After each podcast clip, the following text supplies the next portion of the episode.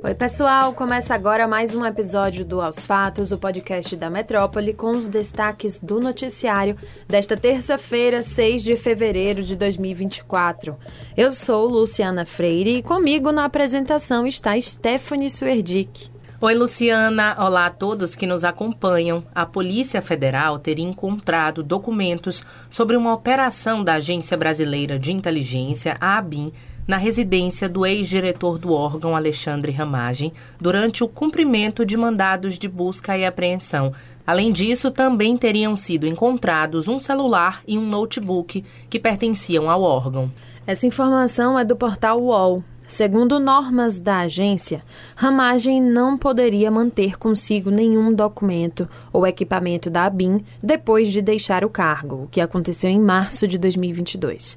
Atualmente deputado federal pelo PL, Ramagem é investigado pela Polícia Federal sobre o uso da ABIN em ações de espionagem clandestina contra adversários do ex-presidente Jair Bolsonaro. Essas ações teriam sido executadas por policiais federais próximos ou por uma equipe específica conhecida como a BIM Paralela.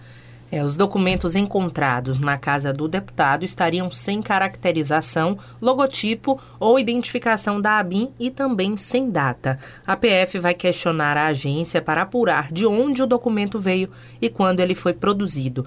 Ramagem pode responder por infração administrativa pelo acesso ao material da agência e também por crime de violação de sigilo profissional, se comprovado que houve vazamento das informações para terceiros.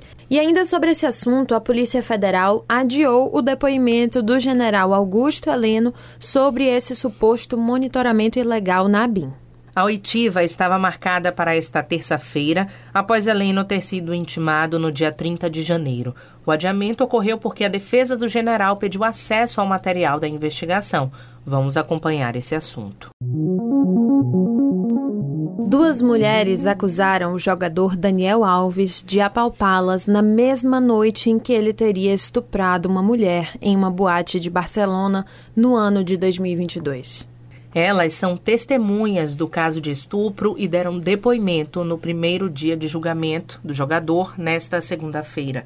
As mulheres que acusam Daniel Alves são uma amiga e também uma prima da jovem que o acusa de estupro. Nenhuma delas teve o nome divulgado por motivos de segurança. Ao decorrer dos depoimentos, elas afirmaram que Daniel Alves flertou com a autora da queixa antes do jogador insistir para que a jovem entrasse com ele por uma porta, onde o crime teria acontecido. Daniel Alves está preso há 381 dias em prisão preventiva desde janeiro de 2023. O julgamento deve acabar nesta quarta-feira, após ouvir 28 testemunhas e a jovem espanhola que acusa o brasileiro além do próprio. O Ministério Público Espanhol pediu, no final do mês de novembro, uma pena de nove anos de prisão para o jogador. A defesa da vítima solicita uma sentença maior de 12 anos.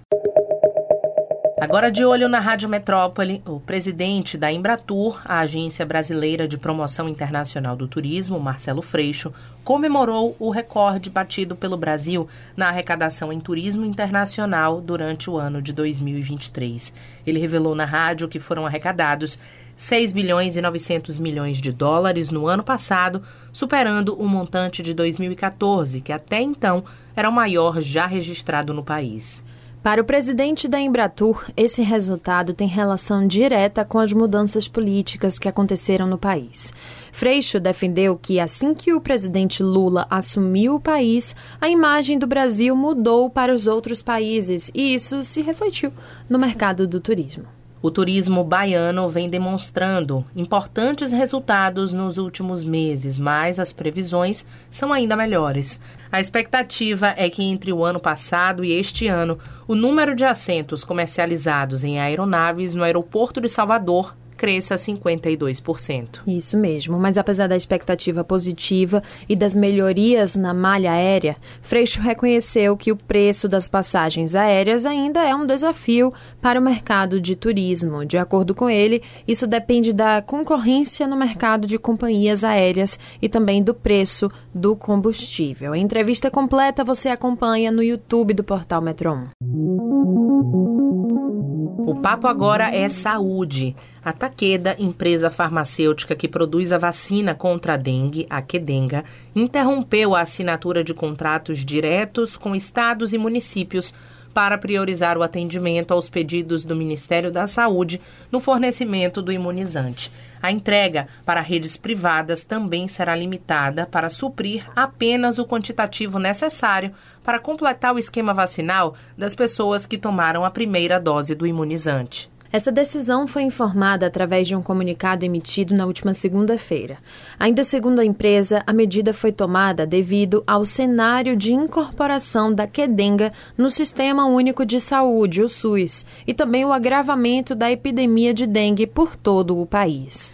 É, acordos firmados previamente com municípios não serão afetados pela atual inclusão da vacina no SUS foi o que disse a empresa. E a previsão da Takeda é que o fornecimento global do imunizante atinja a meta de 100 milhões de doses por ano até 2030, incluindo um novo centro internacional dedicado à produção de vacinas na Alemanha, previsto para ser lançado em 2025. Salvador Carnaval do Brasil. No quarto dia de pré-carnaval, o Pipoco de Léo Santana anima os foliões no circuito Orlando Tapajós, que é Ondina Barra. Nesta terça-feira, toda a programação do trio Sem Cordas tem a cobertura especial da Metrópole e Macaco Gordo, que é Salvador Carnaval do Brasil. E quem não conseguiu acompanhar ao vivo, relaxe, tá tudo salvo lá no YouTube. Esse é o nosso esquenta, Salvador Carnaval do Brasil, a maior transmissão do Carnaval de Salvador. E é isso, pessoal. O Aos Fatos de hoje fica por aqui, mas vocês podem conferir todas essas notícias no metro1.com.br.